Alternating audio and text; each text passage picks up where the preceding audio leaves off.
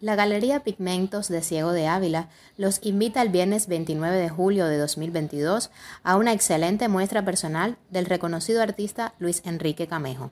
Se hace tarde y anochece es una pequeña selección de algunos de sus cuadros para que el público avileño conozca las maravillosas pinceladas de este artista.